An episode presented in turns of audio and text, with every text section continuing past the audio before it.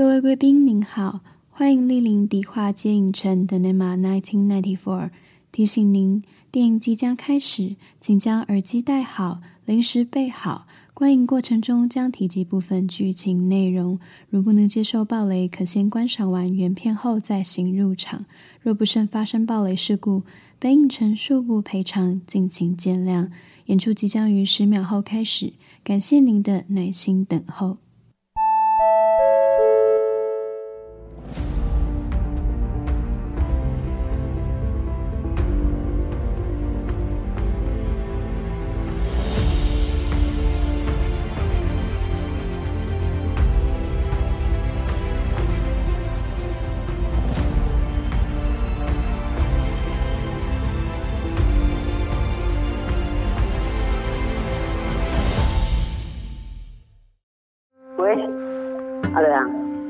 啊，恁个上北方的交代，讲叫你，你几个人骑车爱较注意个。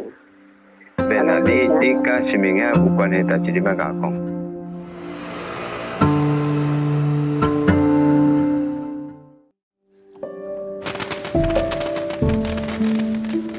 哥，你感觉新明敢要甲咱这个街道相共过？Hello，大家好，我是老板艾迪，欢迎回到迪化街影城的第二十一集。那今天要跟大家介绍的呢，是我下半年算是最喜欢的纪录片之一。当然，我第一名还是给《大侠胡金銓》啦。但是下一部片呢，是原本我押金马奖会拿下最佳纪录片的《神人之家》。那为什么会喜欢这部纪录片呢？其实我也不知道，其实我进场前真的不知道自己会这么喜欢这部片哦。我当时只是觉得说，嗯，一定要来支持一下台湾的纪录片。而且进场之前还有朋友跟我说，一定要记得带卫生纸哦，口罩记得带两个哦。我说到底是什么片这么厉害？结果进去之后，我真的是哭到无法无天呢，就是连隔壁都哭到开始啜泣。我想说，卫生纸要不要借你？那我先跟大家简单讲一下这个故事的背景。这个故事的背景就是导演卢英良呢，他希望可以记录他自己家庭的生活，因为他已经二十几年没有回家了。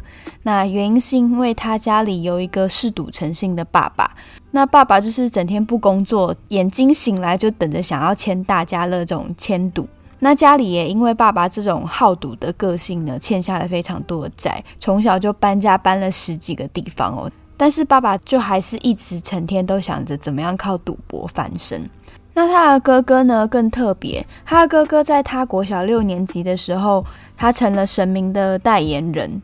就是神明如果有事情要交代的话，就会告诉他，那他再由他的口转达给来求答案的一些信众，这样子。所以他的家其实就是很多出乎意料的事情都发生在他们家。那最后会把导演逼走、逼离开这个家的原因，就是因为爸爸真的欠下了太多的债了，然后哥哥生意又常常失败，所以等于说妈妈每次打电话给他就是要钱就对了，他让他觉得压力很大。那就这样二十几年过去了，有一天妈妈又打电话给他，那他就觉得说是不是又要来要钱了？可是妈妈就跟他说：“阿良啊，你敢会当有时间带我来去翕一张老人相？老人像的意思就是，其实就是照片啦。因为嘉义的台语跟我的台语有点不太一样，讲的有点不顺。但他的意思就是说，他觉得他年纪大了，有一天可能。”也要回去了，就也没有了。这样，妈妈这辈子从来都没有好好的照过这一张相，可能年纪大了，她希望至少还要留下一张照片。那之后如果要办什么丧事或什么的，至少还有得用。这样子，那就是这一件事情，这个契机让导演决定，好，那我要回来。除了带妈妈去照相之外，我也希望可以用自己的镜头去记录，看看到底为什么我这么不喜欢回家。以及到底这个世界上有没有神明？那如果有的话，为什么他从来没有帮过我们这个家，要让我们他们过得那么悲惨这样子？那我自己觉得我很喜欢这部作品，原因是因为它其实牵动到我小时候的一些记忆，所以我第一次看完出来就，然后我就打给我爸我妈，我就哭说为什么神明都不会帮好人？然后我就说为什么神明都不帮好人这样子？那其实这就是我从小到大最大的疑问。就是跟导演一样，我觉得神明都没有在帮好人。那为什么会有这个原因呢？是因为我小时候其实是跟阿公阿妈一起长大的。那阿公阿妈都非常的虔诚嘛，那家里我们家里也有神明桌，就也是在顶楼这样子。从小就是跟着阿妈，逢年过节、初一、十五都非常虔诚的上去拜拜。然后小时候阿妈也身上都会给我带香灰啊，就是那个护身符，就说保平安这样。可是我小时候非常不喜欢拜拜。因为我就觉得说，为什么阿公阿妈这么虔诚的拜拜啊，可是身体还是这么差，拜了好像也没什么用。然后小时候就看爸爸妈妈这样很辛苦的工作，那为什么他们生活还是这样没有改善？我们好像也没有特别发财啊，可是我们明就很认真的拜拜，然后每次拜拜都说要祝大家身体健康，保佑我们就是生意兴隆，然后大赚钱什么，没有用啊。没有啊，我们生活还是过得一模一样啊，所以我小时候就是不相信神明会帮忙这样子。我觉得可能也有一个原因，是因为我小时候非常喜欢看《戏说台湾》跟第一剧场，然后里面他们都是在演说啊，就是善有善报，恶有恶报啊，神明一定会惩罚坏人，然后一定会帮助好人，好人从此以后会过上很好的生活。但现实生活中就是没有嘛，我就是没看到啊，所以我小时候是非常叛逆的哦，就是阿公阿妈就会把香拿给我说来。感谢员工那边保庇伞，问神明说要保佑你什么？我就跟神明说，嗯，新年快乐，你今天过得好吗？把自己当理科太太有没有？我 说你今天过得好吗？希望你也过得开心，就这样就好了。顶多顶多我就是祝一个，希望阿公阿嬷身体健康，其他没有了。因为我的心态就是觉得说，第一个就是当然觉得，反正我求什么也没有用。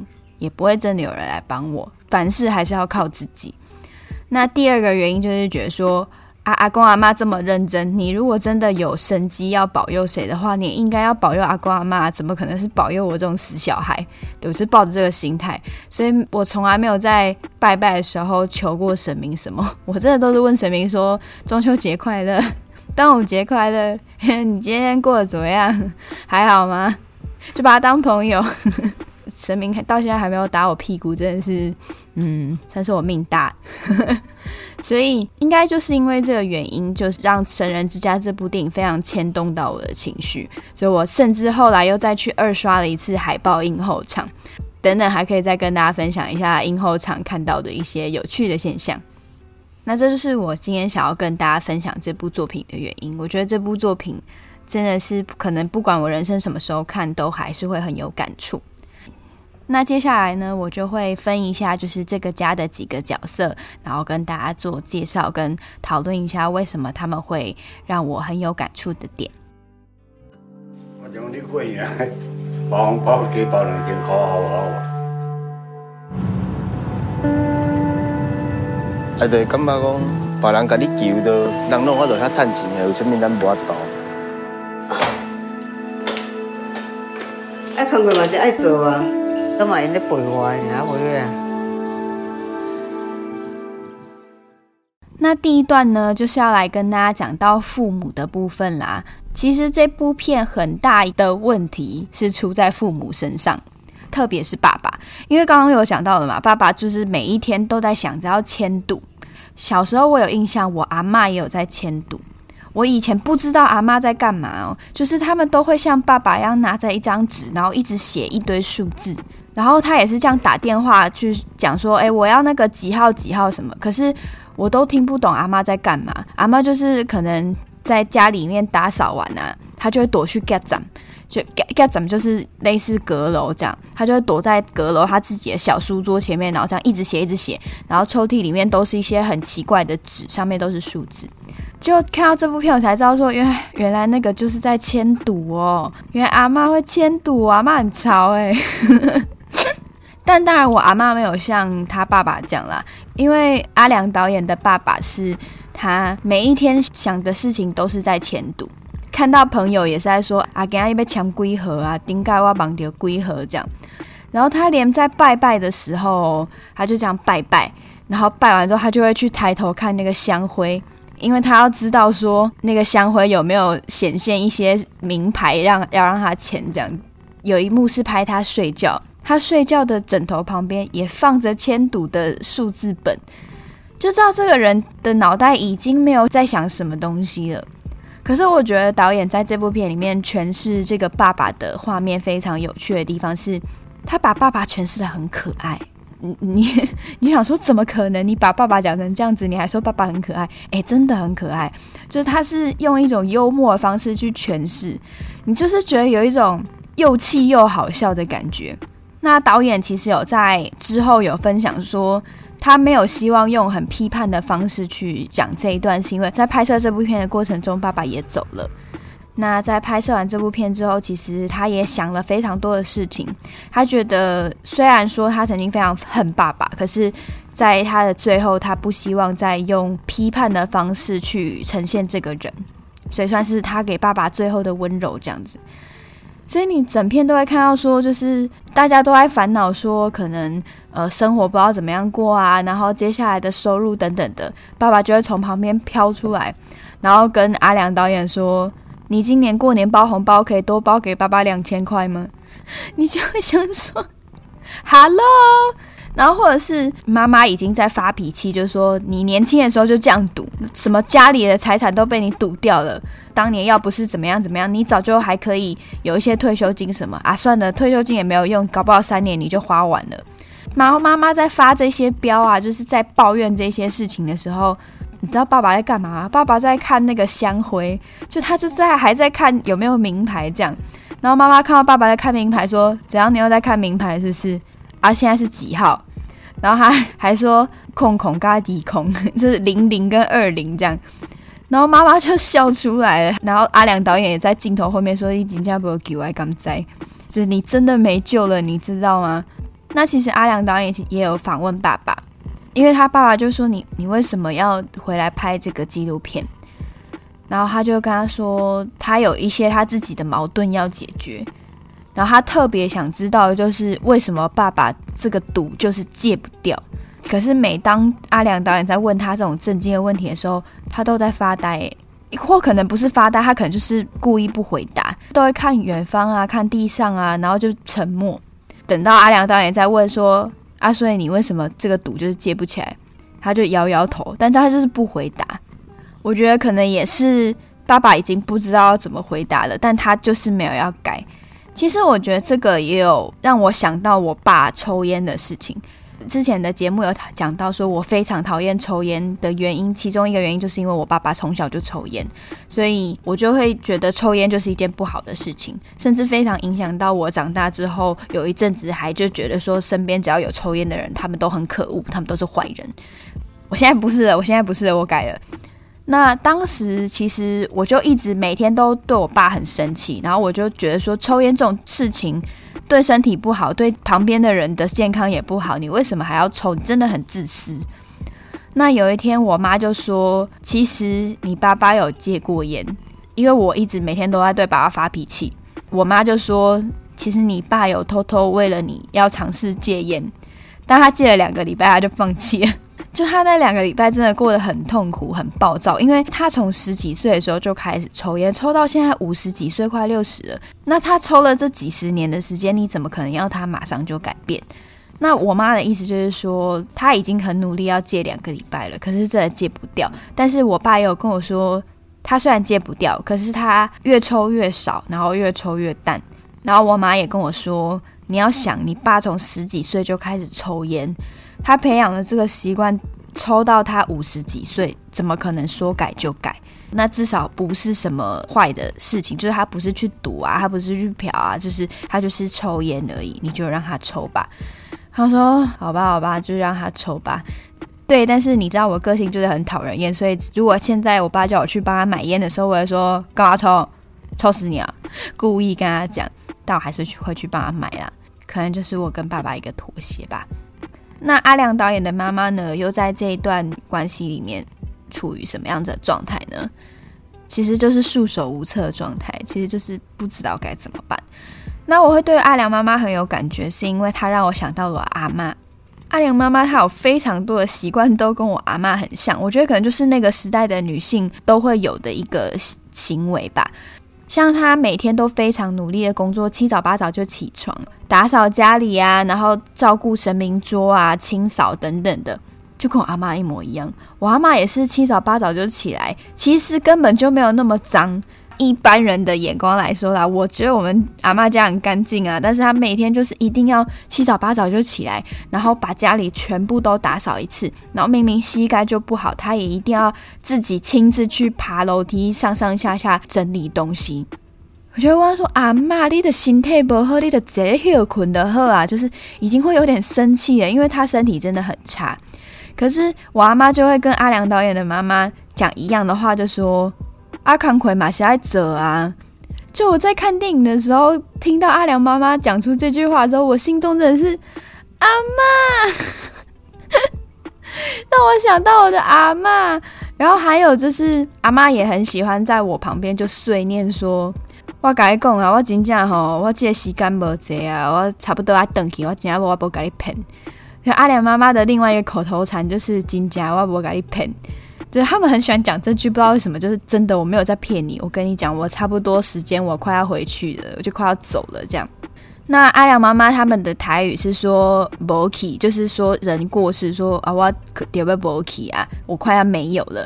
那我阿嬷的说法是说我这边等起啊，我快要回去了。这样，中间有一段是阿良妈妈，她就会跟导演说带我去拍照，因为之后遗照了。可以用这样子，当然儿子就会跟他说：“你没啦，你可以当假巴黎耶，就是你还可以活很久。”然后阿良妈妈就会跟他说：“不，我也是卡扎西西也卡亏我。”然后我阿妈也很喜欢在我旁边说：“我改讲啊，阿妈还是卡扎邓起卡亏我。”这样，就对他们来说，他们很努力的在过生活，过每一天，可是不代表他们热爱生命。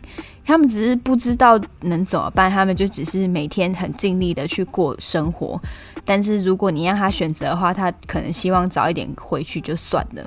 那我们从导演的镜头下，可能只会知道说啊，妈妈就是管不动爸爸，然后也没办法，只好把一些情绪啊、一些要求全部都丢到两个儿子身上。中间也会有哥哥就骂妈妈说。你就已经知道爸爸欠了很多赌债，你还去帮他借？你上次才叫我帮他还了一笔，你现在又借？当然，从这个角度，我们都会知道说妈妈这样是不对的。然后我觉得印象很深刻的是，阿良妈妈她非常的小只，她爸爸很瘦很高哦，但是妈妈非常的小一只。可是她小小一只，她就要做整个家里面所有的工作，然后打理一家的生活，还要照顾爸爸这样子。那中间也有妈妈，就是分享到说，就是她过去的经历，也跟我阿妈一模一样。就她就说，她以前导演小的时候，就是背着小孩，然后去帮人家煮饭，那个爸爸都不知道在哪里，就没有人管他，他就是要一个人这么辛苦的去做事情，换钱回来养家。那我阿妈以前也像我阿妈，总共生了五个小孩，就是我有四个姑姑，然后一个爸爸。哎，对，我只有一个爸爸，我在讲什么？好，我有四个姑姑跟我爸爸五个小孩。那他说以前这些小孩就是他就是要轮流这样背着去带他们去别人家帮别人煮饭打扫做家政妇，然后再换钱回来。那你就想说，那阿良爸爸在哪里呢？然后那我阿公在哪里呢？在这些女人这么辛苦的工作的时候，阿良爸爸就是在外面赌钱嘛，这不用说。那我阿公也是，据我阿妈的说法，我阿公以前就是都在外面喝酒啊、赌博啊。我阿公以前也会抽烟、闹事，回来如果心情不好还会打阿妈。其实这件事情小时候让我非常难相信，因为阿公在我有我有意识以来的阿公是非常和蔼可亲的一个人，他都会带我上下学。下课的时候还会就是跟我聊天，然后会买鸡蛋糕啊、红豆饼给我吃，就是这种小零食。阿公也从来都没有骂过我，所以对我来说，我很难想象是这么和蔼可亲的一个人，以前竟然是一个会打老婆的男人。所以我以前甚至还小时候有一阵子觉得阿妈是不是在骗人，因为阿妈反复从我小时候讲讲了几十年，讲到我现在都大了，你就会知道说这件事情。应该是真的，而且在他心里面留下非常大的不满。我自己甚至会讲，想说，可能他觉得这个男人以前对他这么坏，而且他们现在还是不断的在吵架，然后现在的小孩居然都还觉得他是一个慈祥的阿公，可能他看在眼里，他觉得很不是滋味吧，可能就会觉得说，你都不知道他以前怎么样对我。我猜啦，我猜啦，还是我把阿妈想得太坏。可能跟我们看电影很难相信爸爸以前这么坏一样。我小时候也觉得我阿公真的会对我阿妈这么差吗？但其实那个年代男性可能很多都是并没有培养多深厚的感情基础，他们就在一起了。那再加上父权主义的关系，所以他们对于女人如果不听话、不顺从他们的意，他们可能就只能以打骂这件事情来解决。所以看到这边的时候，就会觉得阿良妈妈真的很可怜。可是她的可怜不只是属于她他们这个家，更是那个时代共同的一个悲歌。那在某一场映后的时候，导演也有分享说，就是以前妈妈打电话给他的时候，他都不会接，因为他就觉得很烦。那有一次接起来，他以为妈妈要跟要跟他抱怨，可是没想到妈妈只有跟他说：“啊，阿良，你是我一辈子的遗憾。”那导演就讲说，其实他拍这部片，他是为了要跟自己和解。到最后，他有没有呢？他觉得没有。可是他至少放过了他的家人，也放过了他自己。就是你要再去争什么对错，好像也不是当下最重要的事情了。但重点是放下了心中的这块大石头，他才终于有勇气可以跟他的家人再继续走下去。哥。我已经离开二十几档啊，你嘛是什么代志拢做袂好？伟哥，你讲安那？拢饮到了啊，拢去啊，哎呀！玩乐的考到啊？那你自己也要问公公啊？得甲帮忙一下，你要过来，咁样买了四可能，都看免甲你。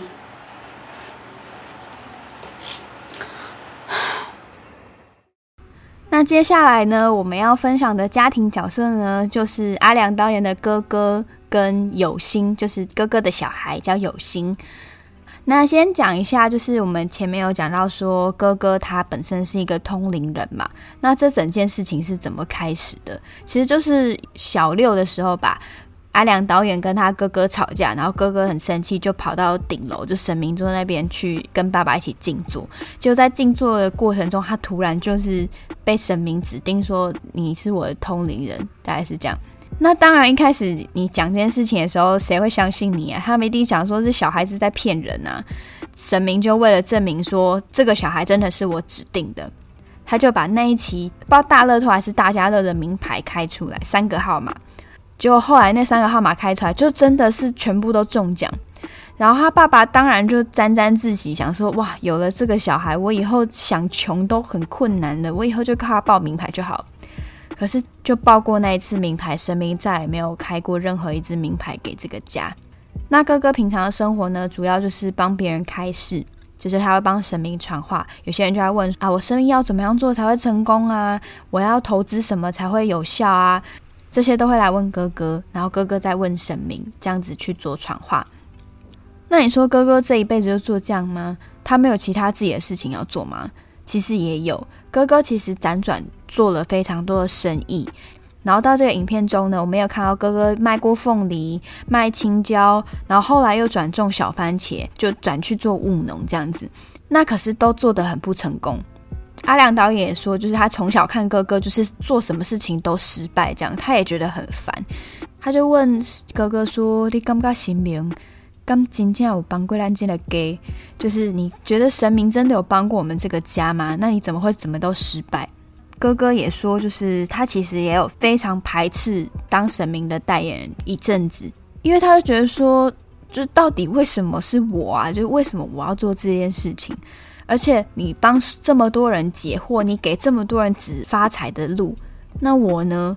我也这么认真的在帮你做事，为什么我的生意却一直都在失败？那甚至是他中间想要转去种小番茄嘛，他其实也特别有问神明哦，说神明，我哪一天种小番茄比较好？然后神明就说八月十六号。然后他想说，好，我已经请示过神明了，那我们就这一天去种。而且他那天为了种这个田，他还把手擦伤了。这就是阿良导演等到了哥哥的一通电话，哥哥就跟他说：“阿力刚我被邓来 hip 小番茄田。”阿良导演就说：“啊，怎样？”哥哥就说：“没有那个田，台风来下雨都淹掉了。”我看到那一段，我真的是超级大哭哎！我想说什么那？什么跟什么？神明在干嘛？我都已经拜拜请示过你了，怎么还会全部淹掉啊？就真的是淹掉哦，一片跟温水游泳池一样，就是淹掉了。真的是心情会想说，不知道要有什么样情绪反应了。哥哥就说：“哇，妈妈家被那拱，就是我也不知道怎么讲，但就就这样吧。”那后来他的儿子有心就讲了一句说。他已经打从心底觉得拜拜这件事情没有用了。他从小看他爸爸这么认真的在工作，然后持家帮神明做事情，可是神明都没有保佑他，所以他就来讲出那句说：“我其实打从心底觉得拜拜这件事情根本就没有用。”然后他爸爸也开玩笑跟他说：“你觉得没有用？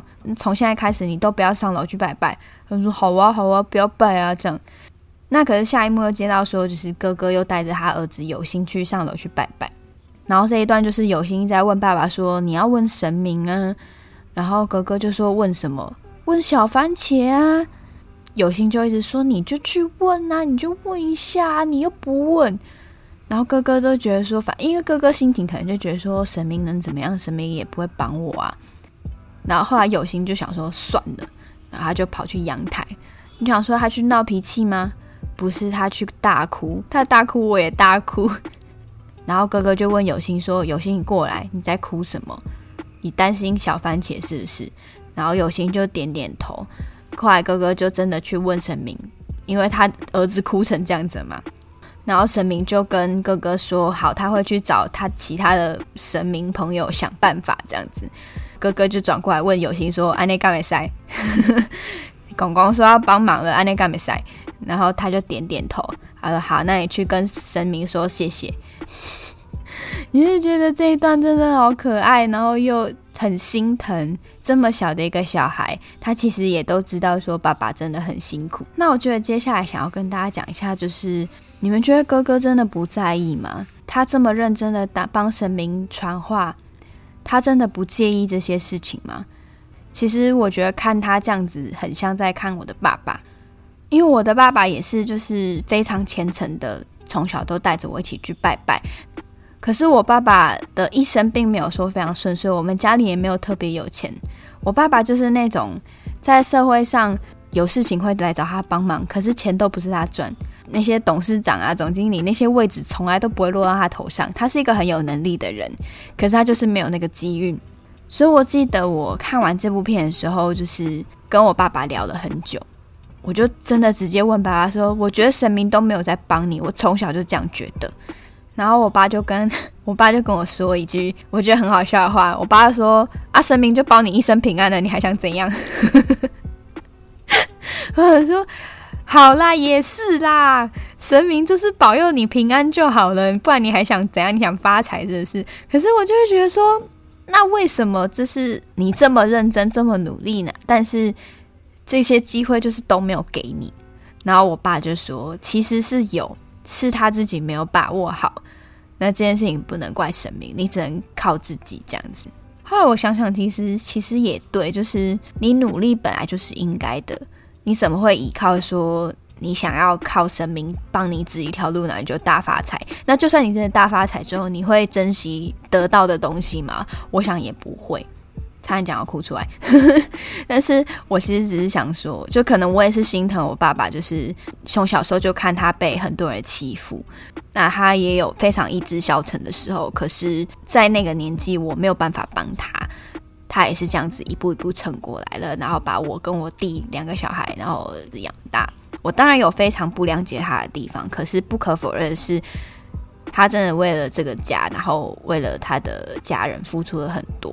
所以，我当然会希望神明可以多眷顾这样子的爸爸多一点就好了。可是就是没有。我自己后来想开，就是觉得可能就是我们家没有这个命吧。但至少就像我爸讲的，我们家就是没出过什么太大的问题。就连我之前跟大家讲过，呃，分享过那部韩剧《二五二一》，在亚洲金融风暴那个时期，其实我们家也有受影响。但是我有说过，我从小一点感觉都没有，完全没有感觉。我们家有因为金融风暴而家道中落，而生活不好。我在那段时间花了更多的钱钱在学才艺。这样想想，其实我已经算是蛮幸福的。那对于阿良导演的哥哥来说，他也觉得说，就是他怎么做什么事情都不成功，然后我还要来回来帮你，就是神明传话这样子。可是他还是很努力的在工作，因为他跟阿良说，他希望至少他以后不在了，他可以留下一点什么给他的儿子有心，因为他不希望他像他自己的爸爸一样。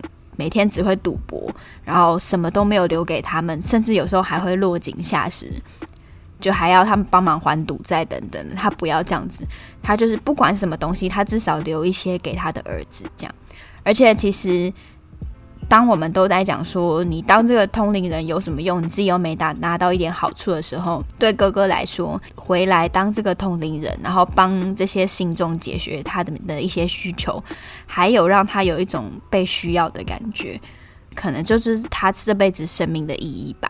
但是其实看完这部片的时候，我最大的心愿其实应该也都会有一样的感觉，就是还是希望哥哥小番茄可以大卖。因为甚至是这部片拍完到现在啊，其实我听了一些访谈，导演也有说，其实哥哥小番茄现在还是种的不怎么样。像最近大家也有感觉到嘛，像现在十二月才慢慢的台北开始有一点凉，然后我妈在台南每天还是穿短袖，就这个气候已经变成。气候变迁已经变成这个样子了，所以当然务农的人受到影响会更大，受到气候啊，然后受到一些市价的影响，小番茄的收成基本上目前还是不足以改变他们家的生活，所以这也是我会去二刷海豹映后场一个最大原因，我就是希望多付一张票钱可以让他们家的生活好过一点，所以真的是幸好大家都很喜欢《神人之家》，好像最近票房破三百万吧。而且接下来年底有非常大的作品要上映了，《阿凡达》。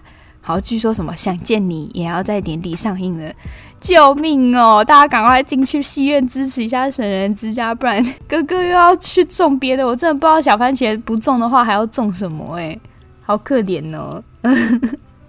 好了，就我对哥哥这一家的感触特别的深。那我觉得最感人的是。像其实你任谁来看哥哥的故事，都会觉得他很惨。但是哥哥也有在小番茄亭跟阿良导演聊天，然后阿良导演就跟他说，他一开始赤雾回来拍这部片，想要探究说到底有没有神明。如果神明都不帮我们，为什么我们还要这么信他？到后来阿良导演就说，他其实已经不在乎这件事情了。至少他回来拍这部片，他觉得。他整个人有比较完整了，不再是一个人的这样，因为他以前都会觉得他很残忍，丢下这个家，然后跑到台北去拍电影、拍广告，也不过问家里面的事情这样子。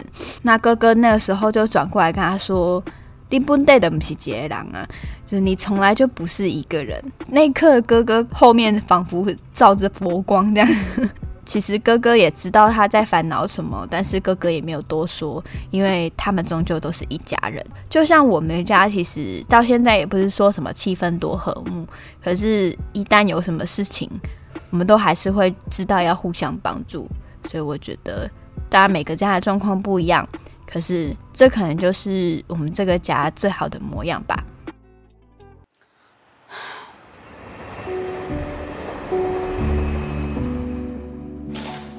手卡的好不好？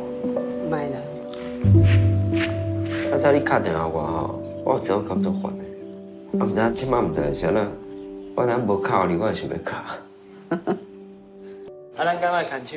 唔买。我爱你嘛不爱？不爱。啊，好，真尬你。那在最后呢，当然就要回归到导演阿良这个角色啦，以及他为什么要拍这部片。其实《神人之家》它这个作品没有很明确的故事线，它其实就是生活片段的拼凑，这样。可是并不会让你很难进入他们家庭的状况。后来我有查，就是才知道说，原来这部片总共拍了四年，没想到过了这么久，我还以为就是才拍一年多，因为中间有妈妈问他说：“阿丽，这部片要拍多久？”他说差不多一年吧，结果最后其实拍了四年，然后剪接更是花了一年多，因为他就是把所有的片段全部都丢给剪接，然后剪接再从里面挖出一些他觉得可以用的片段，然后拼凑出这个神人之家的故事。那我觉得很有趣的地方是，其实，在前半段的时候，阿良导演都没什么讲话，他甚至没有在镜头内。都通常都是让镜头里面的人去做他们平常在做的事情，就好像阿良导演不存在，摄影机不存在这样。那后来访谈之后才有知道说，一方面他是不希望去影响到家人们的表现，不希望他们不自然；另外一方面是因为他们都怕阿良生气，因为导演已经离开家二十几年了，而且每次一回家如果开始吵架什么的，导演如果生气，keep up 他就会离开，他就不爽他就走了，然后这离开又不知道多久才会回来，所以最好都不要问，啊，就让他拍，他想干嘛就让他干嘛，反正只要他在这个家就好了。那刚刚提到那个有心弟弟，他也很喜欢阿良导演回家，因为自从阿良导演比较常回家之后，家里的气氛也变得比较好了。然后刚刚有提到说，我有去二刷海报的映后场嘛？那这次的映后场呢，导演就带着长大的有心弟弟来到了现场，真的是长大了，因为毕竟拍摄是四五年前的时间了嘛。然后到现在，他真的整个抽高，虽然还是有点胖胖的，但是就是抽高。然后跟各位报告一下，有心弟弟已经变身了，因为他在那个片中还是非常可爱的那种小男孩的声音，就在映后场麦克风一拿起来，我的家伙，变得很低，就哎，长大了，这个小孩长大了这样。那我记得导演在访谈中有讲到说，其实。因为他们以前家庭的关系是非常的抽离的、分崩离析的，所以他以前甚至不知道很多家的人都有一个赖群组。先讲一下，其实我们家也没有，到现在都没有。但是自从他拍了这个《神人之家》的影片之后，后来这个有心弟弟就自己帮家里创了一个神人之家群，我觉得很可爱。最后，导演终于感受到说啊，原来这个就是家人会有的东西哦。他开始慢慢有家的感觉，这也算是就是拍了这部片之后一些小小的改变。刚刚有提到说，其实在拍这部片的过程中，爸爸已经去世了，因为毕竟拍了四年多嘛，而且爸爸本当时本来就已经有检查出一些癌症，其实时日可能本来就不多了。我其实看到这一段的时候，就会觉得说，那还好他有赶回去拍这个片。那他至少有了一次跟爸爸告别的机会，这样子。不然，我觉得如果真的之后等到爸爸已经离开了，可能阿良导演他也不会想要再回去了。那你们都觉得说，哇，这个爸爸就从年轻开始赌赌到老，欠了一堆赌债，让他的小孩帮他还了几十年的钱。所以导演自己也说，他当时就跟他的剪辑、他的团队说，我觉得我爸如果真的走了，我应该也不会哭，我搞不好还会放鞭炮庆祝这样子。就没想到在拍片的过程中，有一段就是他的姐姐打电话给他说，爸爸已经要送进加护病房了。导演就说，怎么会突然送加护病房？就是情况变得比较危急，然后姐姐就开始哭。后来姐姐说，你在捷运上嘛？然后导演就哽咽的说，对啊。他说，爸爸长给我忘掉爸爸呢。他就说我昨天还有梦到爸爸诶。然后导演就开始哭，可能就跟哈勇家讲的一样吧。不管你有多讨厌彼此，你们都还是一家人。即使他爸爸已经这么可恨了，但是到人生的最后，你还是会为你失去了一个家人而感到很难过。最后一段就是阿良带着他的妈妈去看海。为什么要看海呢？因为他妈妈有跟他说，如果哪一天他没了，那你就把他撒在海里好了。然后阿良当然就跟他妈妈说：“啊，你是有看过海哦，你怎么知道要撒在海底？”然后妈妈就说：“啊，我就是没有看过啊，我没有看过才去，想说要去一下，想说撒在海底比较快乐这样。结果之后他就真的带妈妈去看海了，而且妈妈看海也很有趣哦，就是他们坐在火车上，然后妈妈就跟他说加那点东西刷，然后阿良导演就说阿姨刚才要刷不啊，刷来是啥？就他跟他妈妈说，你知道山接下来没有的话是什么吗？他妈妈就说是什么？他说就是海呀，你看。”然后妈妈就看向窗外，你本来以为妈妈会是很兴奋，想说哇是海诶，结果妈妈就这样瞥一眼之后回来，然后继续发呆，想说诶，你不是要看海吗？后来妈妈就又再转过去看了一眼，然后就跟阿良说这干海，没啥行呢，这河吧？他说这是海吗？不太像呢，这是只河吧？然后阿良导演就大笑，因为妈妈一辈子没看过海，所以他其实就不觉得那个有什么特别，他就只是觉得比较大条一点的河而已。我觉得这边也非常的可爱。在某一场映后的时候，导演就有被问到说，为什么要把妈妈带妈妈去看海这件事情放在最后的结尾？那阿良导演就说，因为他想要跟妈妈讲说，接下来就是你想要去的任何的远方，你就慢慢走，我会在后面看着。因为那个画面就是妈妈在前面一直走，然后导演就在后面拿着摄影机这样子跟着他拍。你就会觉得说，哇，他们现在才慢慢要走出属于自己的道路，这样子真的非常的有感触。我记得我还有读过一个访谈，说就是结果电影上映了一周之后，有人突然传讯息给他说，他的家人跟他讲，嘉义明雄开始有人注意到电影这件事情，而且他看预告的时候就认出来说，哦，这个是阿良他爸爸。然后很多人都会说，那个阿良爸爸之前会到处去跟他街坊邻居说，他的小儿子是一个导演。这时候他才发现，原来爸爸一直很在乎他，只是他不知道。走到最后，真的觉得拍这个纪录片算是有一个安排，希望让他可以回来修家里面的关系。以往这种纪录片通常不太会有人进电影院去看。其实我看的第一场就是几乎也是全满，然后第二场海报映后场就真的是坐满了人，真的很希望这部片的票房可以帮到他们这一家。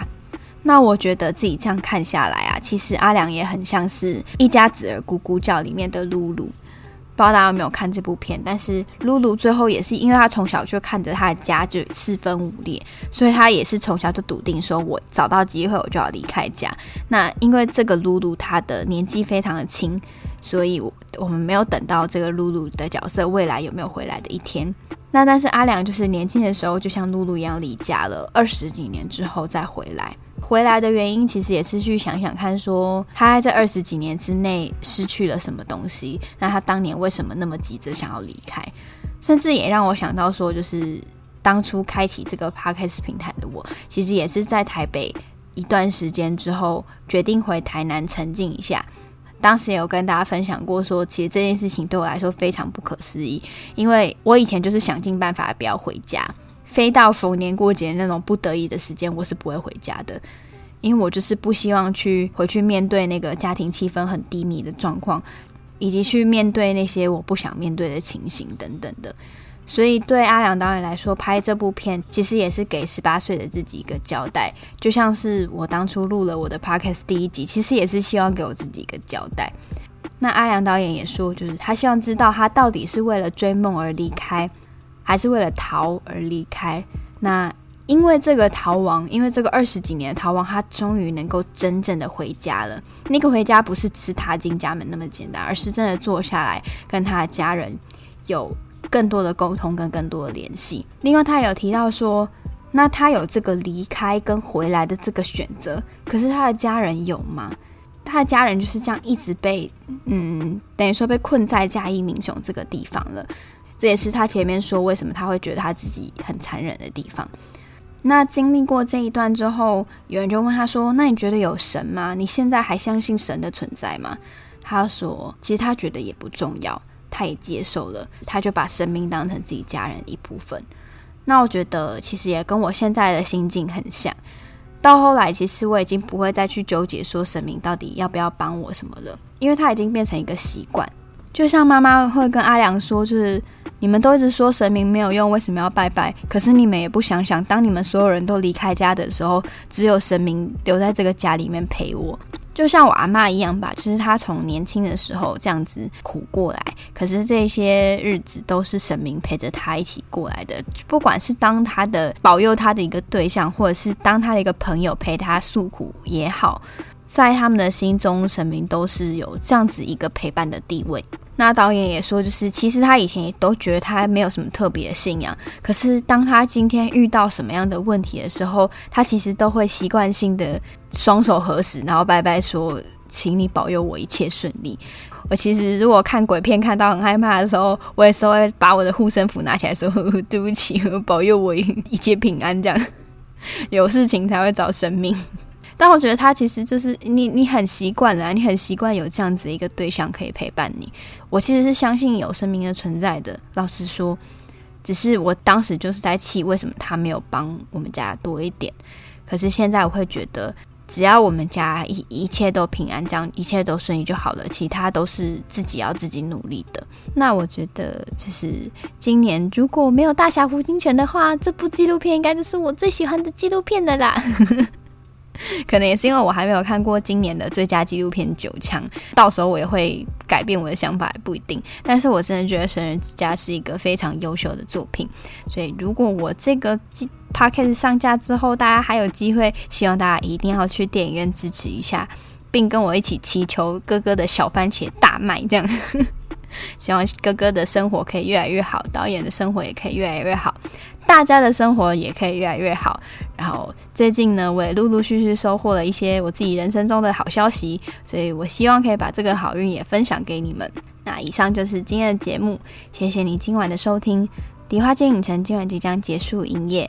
欢迎在各大 podcast 平台帮艾迪留下五星评论或留言给我，也可以上我的 IG D I N E M A 点一九九四跟我一起互动。